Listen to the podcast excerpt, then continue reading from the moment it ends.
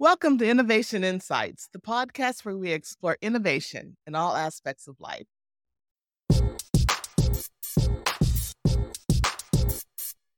I'm your host, Dr. Yolanda Sanders. Today, we're honored to have a remarkable guest, Naila Ansari, a luminous figure in dance and choreography. A native of Buffalo, New York, Naila is an award winning choreographer, director, and performing artist. She's a distinguished MFA graduate from the University of Buffalo in dance and also cum laude undergraduate of the Point Parks Conservatory of Performing Arts. Naila's journey in dance is a testament to her passion and dedication to the art form. Naila has a rich history as a principal dancer in the August Wilson Center Dance Ensemble, which was recognized as one of the top 25 dance companies to watch by Dance Magazine. Her collaborations span legendary groups like the Lula Washington Dance Theater in Los Angeles, and she has also performed works by iconic choreographers such as Robert Battle, Kyle Abraham, and Camille A. Johnson. Beyond the performance accolades, Naila is a passionate educator and community builder. As an assistant professor in theater and Africana studies at SUNY Buffalo State University, she merges her artistic brilliance with academic scholarship creating works that spark conversation on race and Black performance. Her choreographed work, Mine Eyes Have Seen, received an acclaim and was also selected for performance at the prestigious Kennedy Center in Washington, D.C. Naila's commitment to community engagement and her role in various cultural and academic initiatives reflect her belief in the power of art to foster understanding and social change. Today, we dive into her journey, aspirations, and impact on the dance world and beyond. So please join me in welcoming Naila Ansari to Innovation Insights. Thank you for joining us and being here. Thank you. Thank you for having me. I'm excited. Oh, I'm so excited too. When I heard about you from one of your relatives, I just was like, oh, I have to get her on the podcast. yes, it was actually your aunt. And I just kept bugging her and mentioning it to her. And she's like, well, I'll talk to her. yeah, so just thrilled to awesome. have you here. I'm, I'm I'm thrilled to be here. Thank you. Oh, so would you share with us your journey from Point Park University to completing your MFA at the University of Buffalo? Yeah, uh, it was a long journey, very different than I thought it would be. I come from a family of academics. So it was the one place that I was like, I'm never going to be growing up. I, I just, I knew quite young that I was going to be a professional dancer and a performing artist. So academia never really fit into that journey. I went to Point Park Conservatory for the arts, which you mentioned, which is an art school. So any if you're going there, the conservatory, like that, the goal is that you are some form, some way going to be in the arts, particularly performing. And so I did that journey early on, even my senior year when I was in school.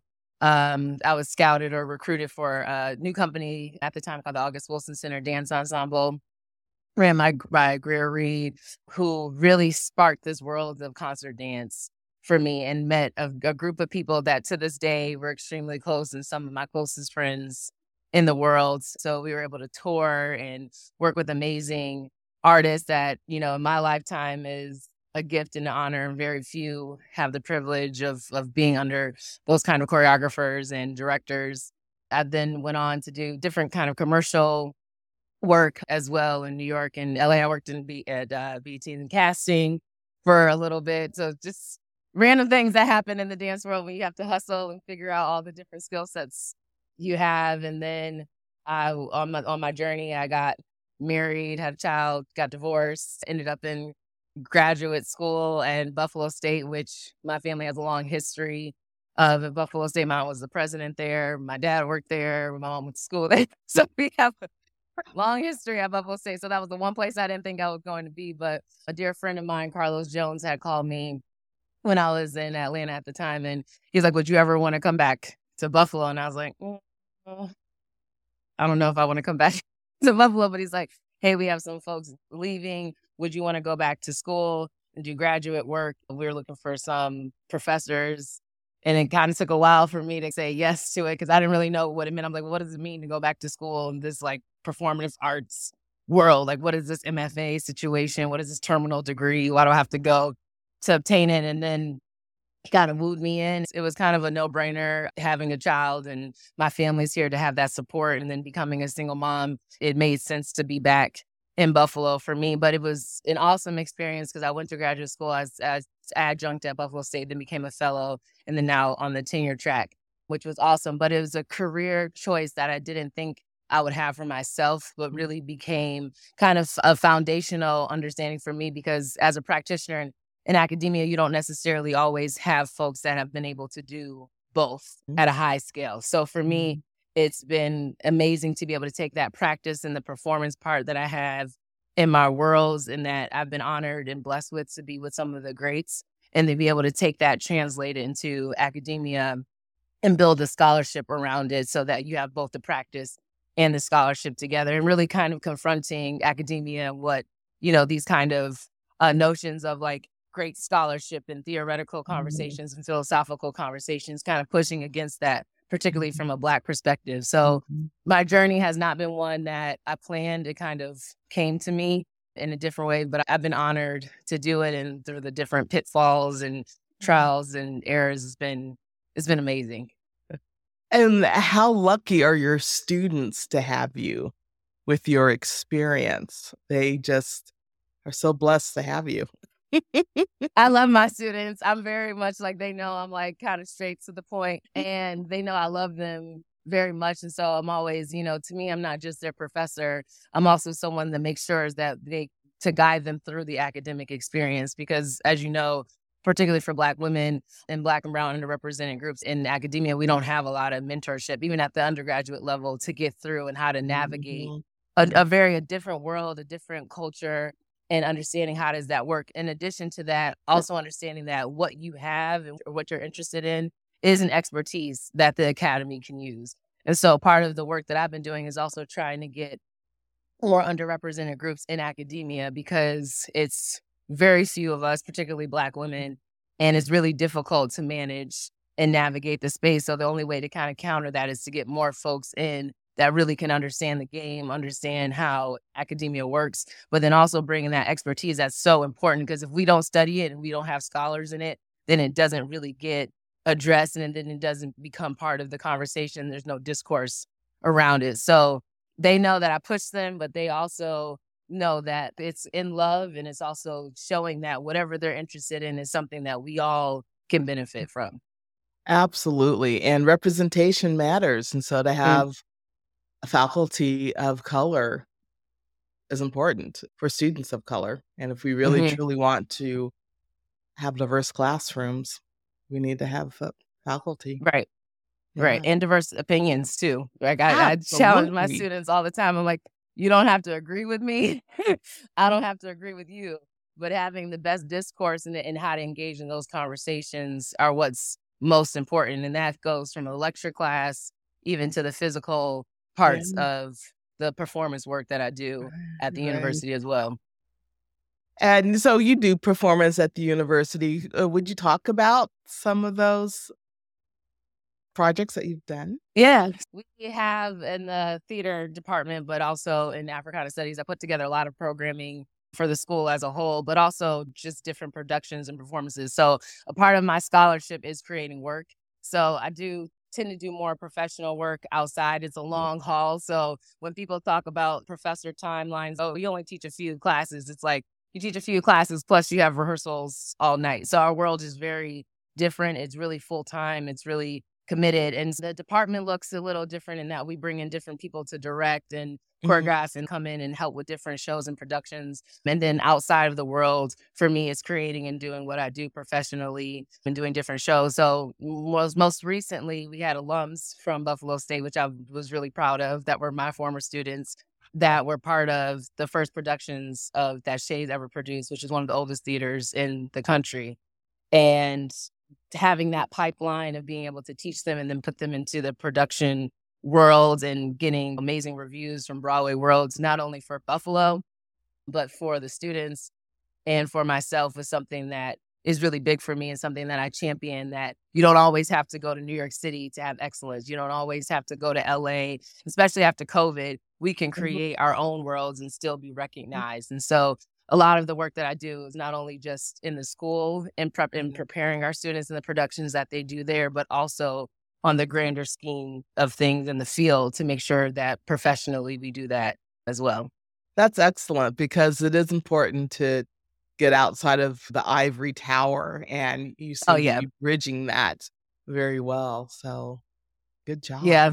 That's my goal. It's not easy to do because you can get into this very theoretical mindset in scholarship where you're mm-hmm. always think I always say it's like the thinking about thinking, but it doesn't always have a doing about it. It's like, and you can live in an ivory tower where it's like, I can just teach you what I've known and what I've learned, and we can have discourse about it every day. But if you don't put it into practice, and so mm-hmm. something that I, I have been honored to do as a professor and as a you know director and choreographer and producer is to be able to take the students that have done amazing work and to put them in places whether it's something that I'm doing or networking them Mm-hmm. outside mm-hmm. and connecting mm-hmm. into different spaces so that they can start to create their own pathways and their own goals, which isn't easy to do because there's not a lot of people that will open the space up because they're still competing. And, mm-hmm. you know, quiet as it's kept, a lot of times I could be competing with students for a mm-hmm. job once they get out into mm-hmm. the field my for. So it's always something that's going back and forth. But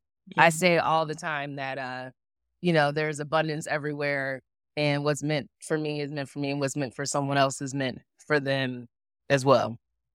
I agree with that. I agree with that.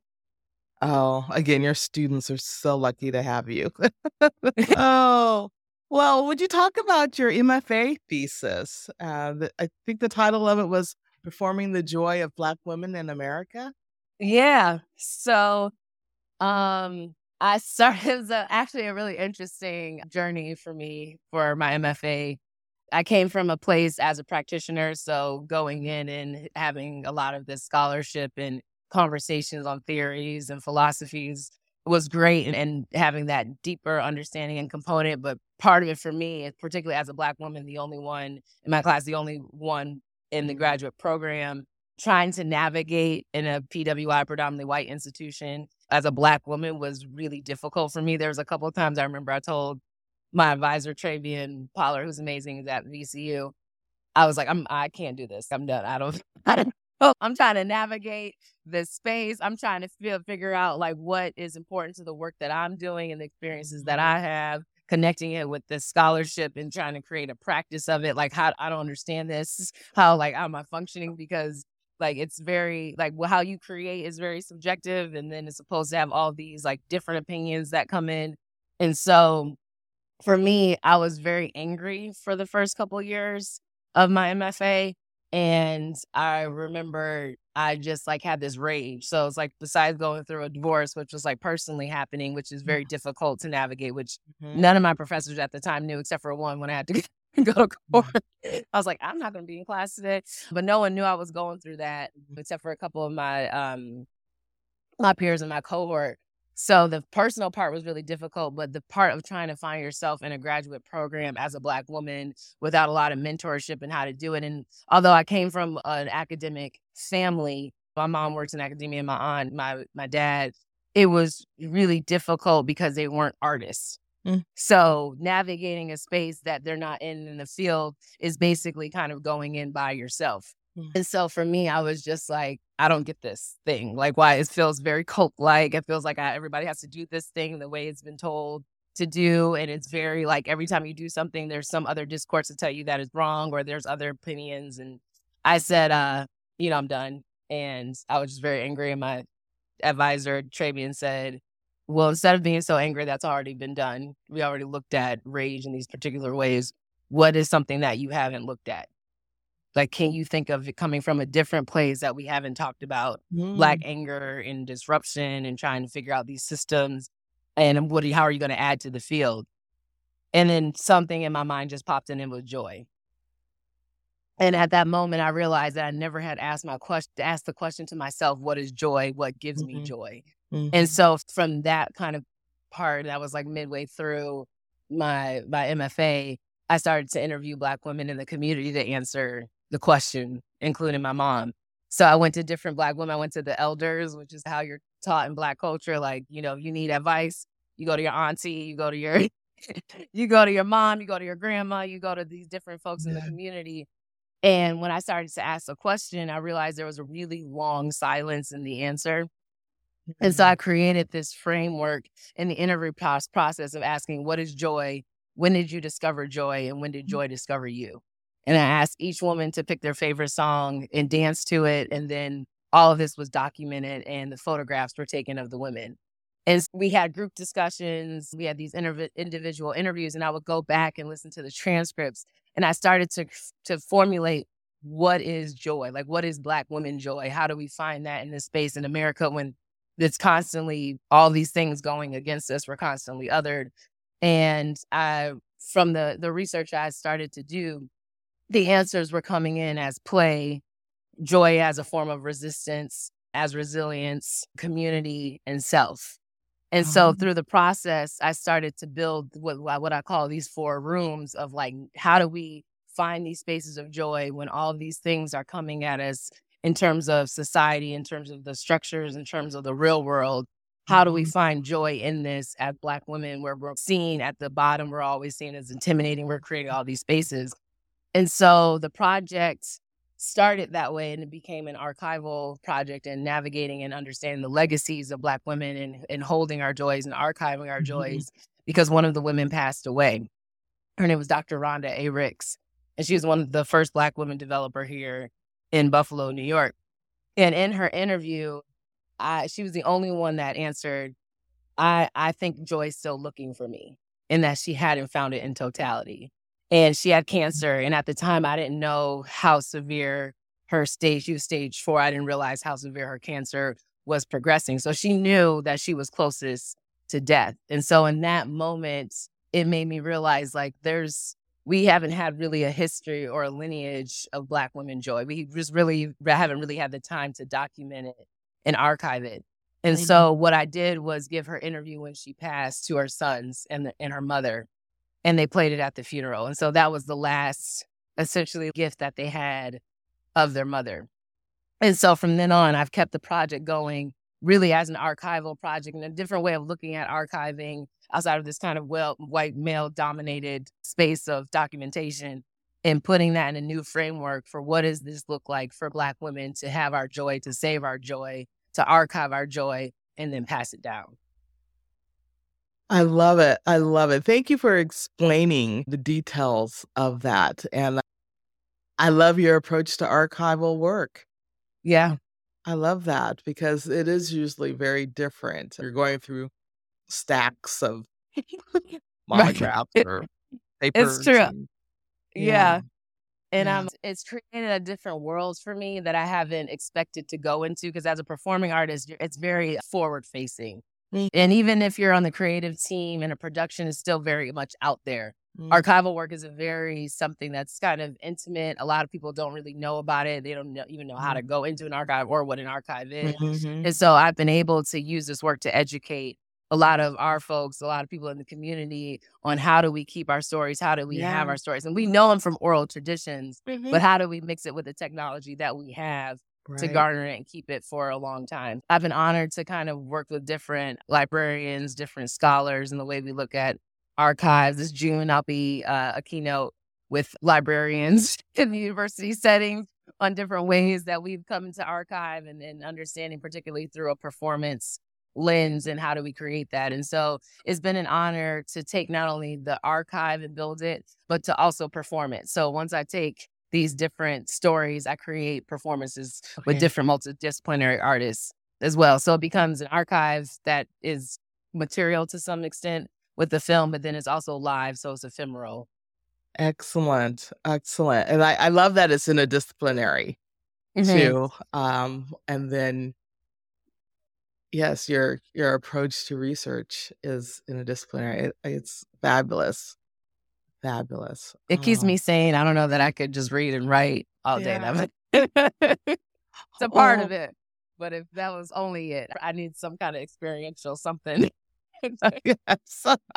well, and you, you're catching these these stories, and as, as you've mentioned in the Black community, oral um, histories is a tradition, and we are storytellers, and we pass those stories on, but oftentimes they're not captured. And so, what a wonderful way of capturing it. yeah. It's been my honor, honestly, with the different women I meet. It challenges me every day to think about my joy. And it's been a gift. I've said it's been a gift from God to be able to really capture these stories for different Black women. Mm-hmm. I believe it. I believe it. And I love that you have them dance. Oh yeah, and some just sit there. I tell them, you know, you get this like, give me, you know, shit. That give me your song. Give me a song that gives you joy, and I just play it. And some people, some women have prayed, have sat and just prayed. Some women have gotten up and just got down. I had one woman. She also recently has passed, Miss Loretta, who was my dean's mom. And she got up on her chair. She had her oxygen machine. And she was just getting oh. down, and she just felt the spirit and the movement part looks very different for everyone. And I try to really encapsulate that in the performances that mm-hmm. I do, which really looks at the social dances and the ways that dance and song and movement have really helped to tell our stories of joy when we haven't been always able to verbalize it and be mm-hmm. able to share mm-hmm. it in different ways. And they always have fun. From, and even the folks that are like, you mm. know, I don't dance, sometimes Uh-huh. they just get up and do it. So I try to create a space that makes people feel comfortable hmm to be able to do whatever they want to do when they hear their song. That's good. That's good. And I love that you're celebrating joy for Black women. Thank you. Yeah. Thank you. Yeah. Oh, well, you know, through your career, you've had so many awards and accolades and received the SUNY Chancellor Grant and being part of the award winning installation by Heather Hart. Talk to us about these achievements and which have been really the most rewarding and why, and any goals that you have in the future, too. Yeah. So it's funny because with the awards, I, I think this is like a bad habit I've gotten from my mom and my aunt. I don't share them very often. And when they happen, I'm like, okay, that's great. Cause I'm always in the midst of thinking of something else. Hmm. And I've been honored to work with amazing art- artists and be able to build relationships with artists just to create Black Earth Summer, which I did during COVID with Mwenso and the Shakes and Electric Root. Produced it with Camille Long was maybe one of my most amazing experience that experiences that I've had is with jazz musicians. And it was really looking at um, the sound of music, the the sound of black music and changing what we know as the sound of music and creating that black sound from jazz and just working with those artists who have been amazing and the friendships that I built from them has been awesome and the New York Times mentioned it as the best in 2021. So, you know, those things the awards come after the work and Mhm. I've been blessed and honored. Some of the most profound ones I think more recent was I directed and choreographed Once on This Island, which was Shea's first production ever. And it got brilliant reviews. And to, you know, anytime you, any production house does their first production, it's always a difficult experience because nobody really knows what they're getting themselves into. and so the process, you know, having to be a leader to get something, you know, from the ground up and then have it be put on at such a high level with such amazing artists that hadn't really gotten their show and like to just show that Western New York has incredible talent was something that was a true honor to me because it put them on a national platform, particularly being reviewed by Broadway World. So that's kind of one of my accomplishments that I don't take lightly because the it wasn't an easy path to get there, particularly because the cast was entirely black and brown. And it was really a different way of looking at the show once on this island and adapting it in a different way that most people hadn't seen. So it was kind of like everybody was just going for broke. I had amazing musical director, Karen Saxon, and just you don't always get to get an amazing group of artists together all the time. Right. and to have the people that we had and for them to trust me with the vision and to do it kind of as a first was pretty amazing. But I don't remember all the awards. I know they exist, but I don't really do it for that. I do it to be with the people. And if something comes after and the audience likes it and different folks like it, it's just something that is an additional honor. But I got to be honest with you, I rarely ever read reviews ever because I don't what people what you think about me isn't what my business. good. That's good. That's yeah, good. and so most people usually will um most people will tell me what they said. They're like, "Oh, did you see, you know, different Uh-huh. artists and stuff?" And I'll be like, "Oh, yeah." well, that's probably that's smart. That's smart because you know we we get enough reviews on a daily yeah. basis. Yeah, and going through the tenure process, that's enough of a review every day. Yes. I'm like that. I have enough reviews for Yeah. grad school and tenure Yeah. that I'm good on. Yeah. Yeah. well, again, congratulations on your work. And I truly believe when people are doing the work that they love and that they're passionate about, that's when the accolades come. So, congratulations. Thank you. and so, um, tell us a little bit more about your work with the New York State Dance Force and the WNY Choreographers Initiative. Yes, it's the New York State Dance Force, and it's a grant that actually allows artists, you get $10,000 to just create. There's no product that has to Mm. come out of it. And it's a really brilliant grant that allowed me actually to put the movement of joy and the work that I'm doing on its feet. I had to do it during COVID when I initially got the grant. And so that was my first time creating anything over Zoom. Mm. And it was a really because we couldn't be in person um at the time because that's when it was 2020 it's like literally happened right after march when everything kind of hit so it really wasn't safe for anyone to be together and so that kind of forced me to really look at the work that i was doing and to build and to kind of see what happens moving forward from there i just recently was a mentor and one of the brilliant young artists here in buffalo new york who's recently started a company i was her mentor for her project through the ah. new york state dance force and so i've been honored to work with the organization to help build and be able to get the next generation from what i've done as a grantee myself and then to be a mentor to the grantees that are coming.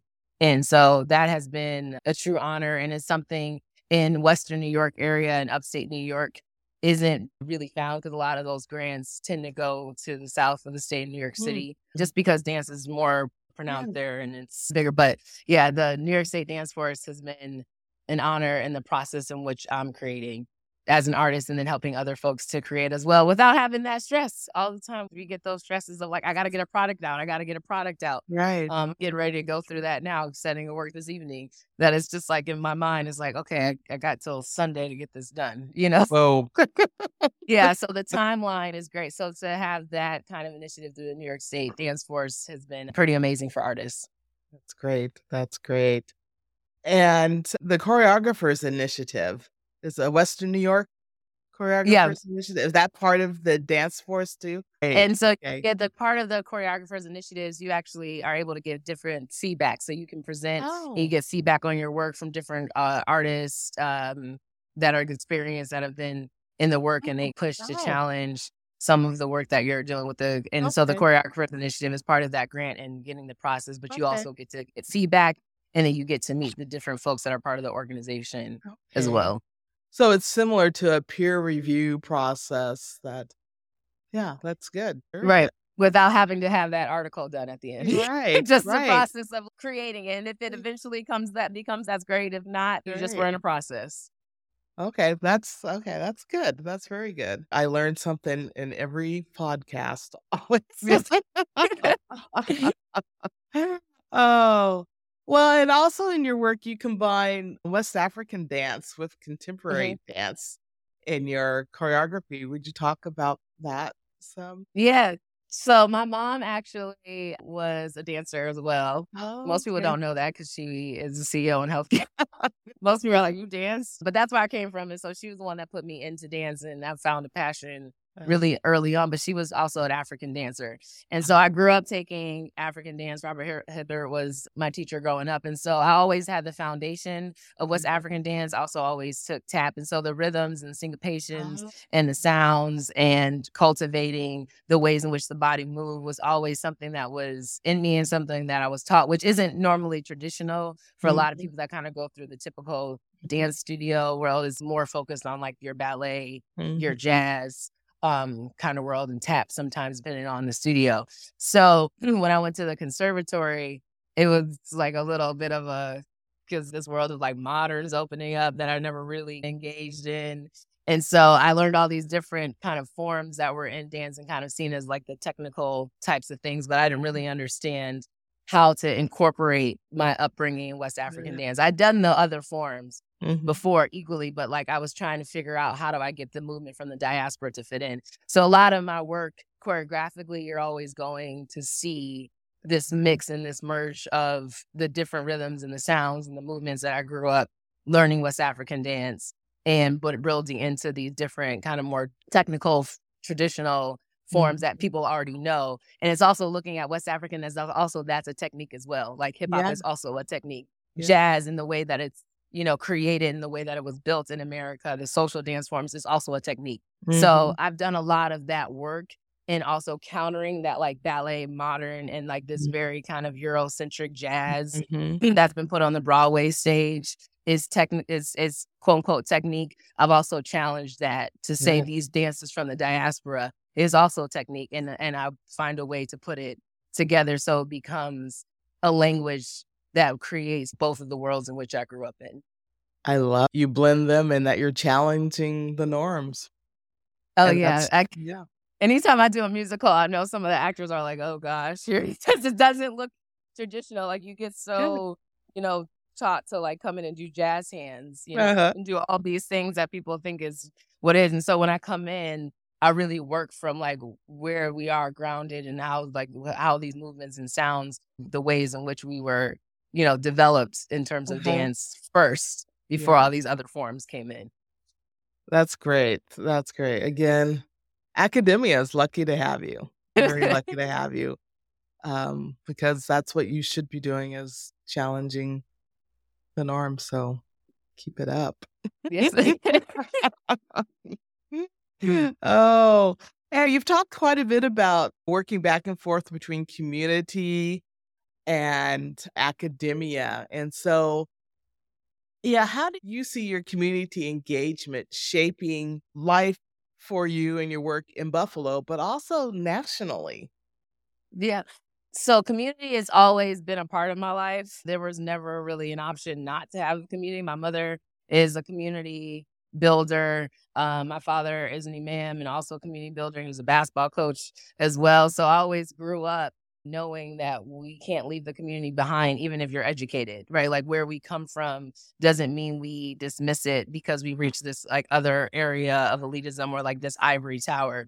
So it was pretty natural for me to bring in the community. The way that looks for me now, because I also recognize that dance isn't necessarily a language that un- people understand to for to create change, and, and in some ways, there's also a limitation to that, right? Like the part I love about the performing arts is that it's storytelling, and then for hour long people can see that work is the time that they forget about their problems.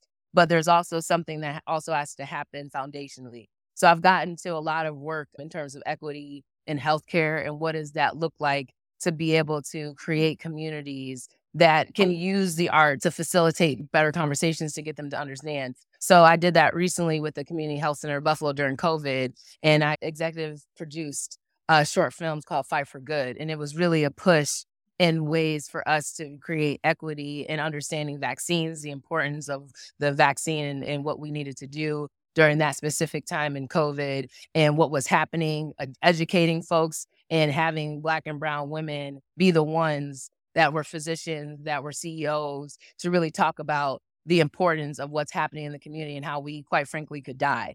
So I created that space for the work that I've done my skill sets as an artist and producer to be able to now kind of shift more into a space that can make you know, more of a change. So I'm not so egotistical in my artistry to think that is going to create a massive amount of change because people like a show.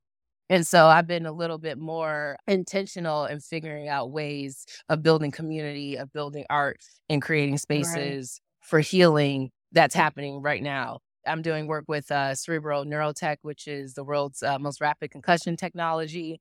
And so that work in making sure that equity, what does equity look like in terms of mm-hmm. investment, but what does also equity look like in terms of research to make sure at the ground level we're getting black and brown children to understand the testing and what does that look like engineering ai med tech so that's the work that really uh, is brilliant and beautiful to me and it allows my skill sets to thrive outside of the stage or film. oh amazing and so you just said you produced a film. Yes. two, two short films. two short films. Oh my goodness. Oh my goodness. And I, I love how you are, your work is really so interdisciplinary as you talk about not just community, but health and creating films, dance performances. I oh my goodness. Oh my goodness.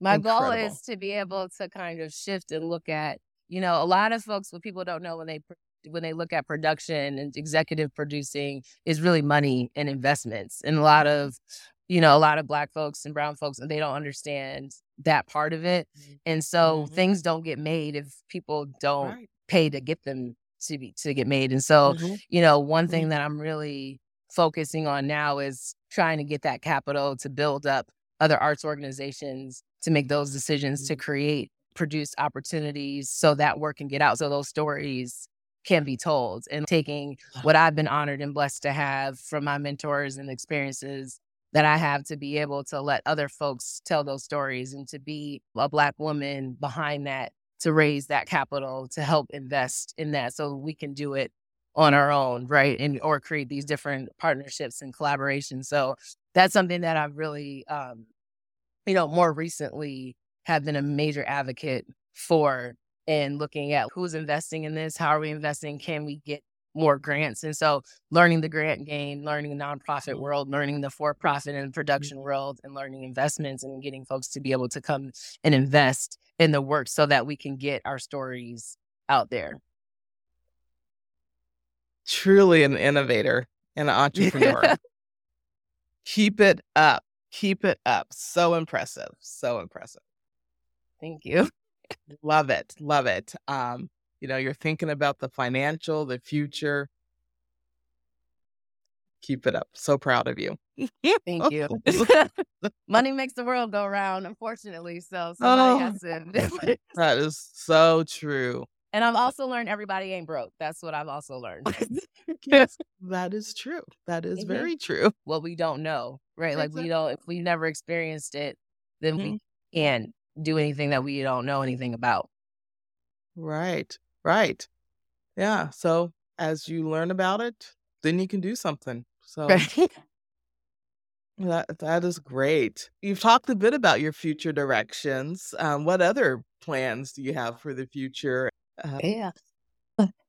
Long term, my goal would be to really be philanthropic mm-hmm. and to help and really figure out a way to bring equity and investment back, not only just in the arts, mm-hmm. but into different spaces that need mm-hmm. that kind of equity and mm-hmm. building. So right now, I, I, know I'm at the ground level of it by being at different parts of these initiatives and learning so much. I mm-hmm. learned so much from Cerebral in the startup world and just getting that information and putting it mm-hmm. out there. And then it being eventually able to help other people do that. So for me, right. the future looks like giving back and it looks yeah. like being able to build Mm-hmm. And mm-hmm. create investments in our community and, and building arts organizations that help kids like me mm-hmm. to be able to do what I'm doing and then mm-hmm. hopefully create the future to get mm-hmm. other artists and, and non artists as well. Because I think the arts are important in helping people figure out ways to navigate their creativity. Absolutely. And yeah, I love that you're thinking about building it early on with mm-hmm children and getting that foundation early on too is so then that can get them into academia. Right. Because I need it. Just like, you know, the intellect. That's where we also need it. Just like, you know, the intellectuality of it all doesn't need to look a specific type of way. Intellectualism looks like, and with the different fights against DEI and the Elon Musk and the Bill Ackmans, you know, those are, they're not going away. Like power doesn't mm. want to lose. sexualism looks in with the different fights against DEI and the Elon Musk and the Bill Ackmans, those are they're not going right. away. Like power doesn't want to lose in a lot of ways, right? You can be as brilliant as you want, but if you don't have anything to put to the table, it doesn't really matter your word. Thing to put, yes. you know, to the table it doesn't really matter. Your word is just that.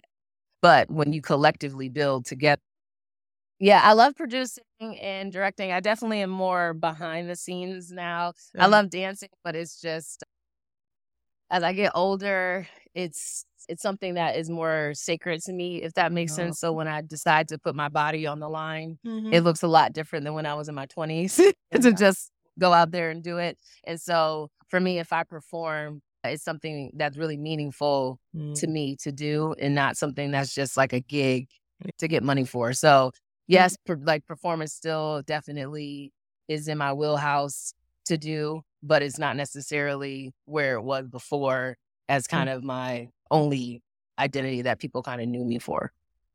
Right, right. That makes sense. That makes sense. Do you have any projects? You mentioned that you have Sunday that you have. Oh yeah, uh, I'm getting ready to choreograph at the my alma mater at the University of Buffalo. Um, I have a show called Crowns that's directed by Cindy Duncan and musical director Karen Saxon, who I've worked with before. And Felicia from Black Monarchy will be our costume designer. So I'm really excited about that project that's coming up. Still working with Cerebro to build and getting capital so that we can make safety on concussions for everybody in underserved communities as well. And then I'm always working to find different things to create on film and short film and tell those different stories. I'm executive producing now a film that's gone out, a documentary on uh, the law, the 808 law. So oh. I'm excited for those different opportunities to come to fruition and build. But I'm busy. I'm a busy woman. You and, are. Uh, you are. I only do things that I've decided in my life. I only do things that are meaningful to me with people that I want to do them with. That is smart. And it's great that you you decided that early on in your career, especially your academic career, uh, because oftentimes people decide that later on. Oh yeah. I'm still learning. I'm not that great at it. Yeah. you know, you try to do everything, especially for your students and for the university. You want to mm-hmm. be able to build and do different things, but trying to find that there's never a balance, but you're trying to figure out your way that it doesn't overwhelm you. Right, right, right. Oh, yeah. Well, take care of yourself, okay? Yes. take care of yourself. oh, what do you want your future students to take away from your classes and and their experience at Buffalo State with you? Hmm. I always I always say different things. I think they my students would always say I'm like always uh, life lecturing them um as they, if they go through.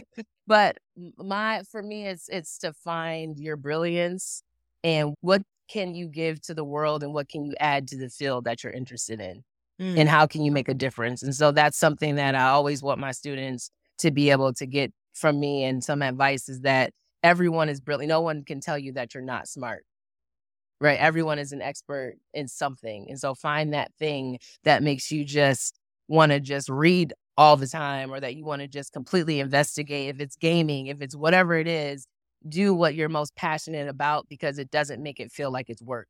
And then figure out a way to take that passion and help other people. Good. That's good. Good. Find your passion and then also help other people. Mm-hmm. like you.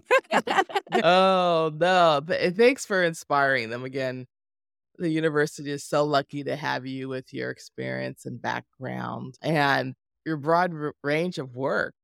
And eh, so, what are some best ways to for our listeners to collaborate with you or connect with you or follow your journey and find your performances and your short films and the oh, list Oh, goes yeah. on all the things Yes. you're doing. So I have an Instagram that I live. My students got me on Instagram. So it's Naila underscore moves underscore joy on Instagram. I have a website, movementofjoyllc.com. So those are two ways that folks can find me on Instagram. I I have a Linktree so you can see some of the dang things that I've been working on in different performances are on there as well. So I'm in the social media world reluctantly, but I'm there for people to follow. I know we all have to be there. We all have to Yeah. be there. It's true. It's true. Oh my goodness. We'll make sure that we connect all of your website and your Instagram to the podcast pages and make sure people connect with you. Awesome. Thank you so much. Is there anything before I come to the last question that you anything else that you'd like to share with our viewers? No, I think just go for it. I think everyone's trying to figure out their purpose in different ways. And, you know, I always say I, I do a lot better when I just surrender and just let Mhm. things go and uh, Mhm. kind of really follow my intuition on if something is for me and if it's and if it's not, not trying to force something. Mm. That's a good, that's really good advice. That's really good advice. Oh, so our last question is How do you define innovation? How do I divine, define innovation? Knowing what you know and pushing forward against what you know. Ah, I like that. I like that. I always like- find like sometimes we get stuck in the ways like what we know is already some people say inscribed in us it's already built in us how do we push forward and then Mhm. sometimes just to let it go when you get in your head too much about what should be and all these protocols and different techniques then you lose what can come to you that can be creative so know what letting it go and letting something else come Wonderful. Well, wonderful. Thank you. That is a great definition and insights and advice for our listeners and viewers. So thank you for being here. Really thank you for it. having me Oh, so appreciate you. yes you too Thank you. So, through her mentorship, Naila has influenced a generation of artists and thinkers, guiding them through the understanding of the intricate tapestry of history, culture, identity, and her ability to use dance as a powerful tool for social change and community building sets her apart as a true pioneer. We thank you for your invaluable contributions to the world of dance and for being a compelling voice in the ongoing dialogue about art, identity, and community. Your legacy will continue to inspire and influence for many years. To our audience, remember that innovation isn't solely about technical advancements. It involves utilizing our unique skills and perspectives to drive significant and transformative changes in our respective domains. So, I am Dr. Yolanda Sanders, and I'm signing off until our next episode. So, please keep innovating, keep dreaming, and keep making a difference.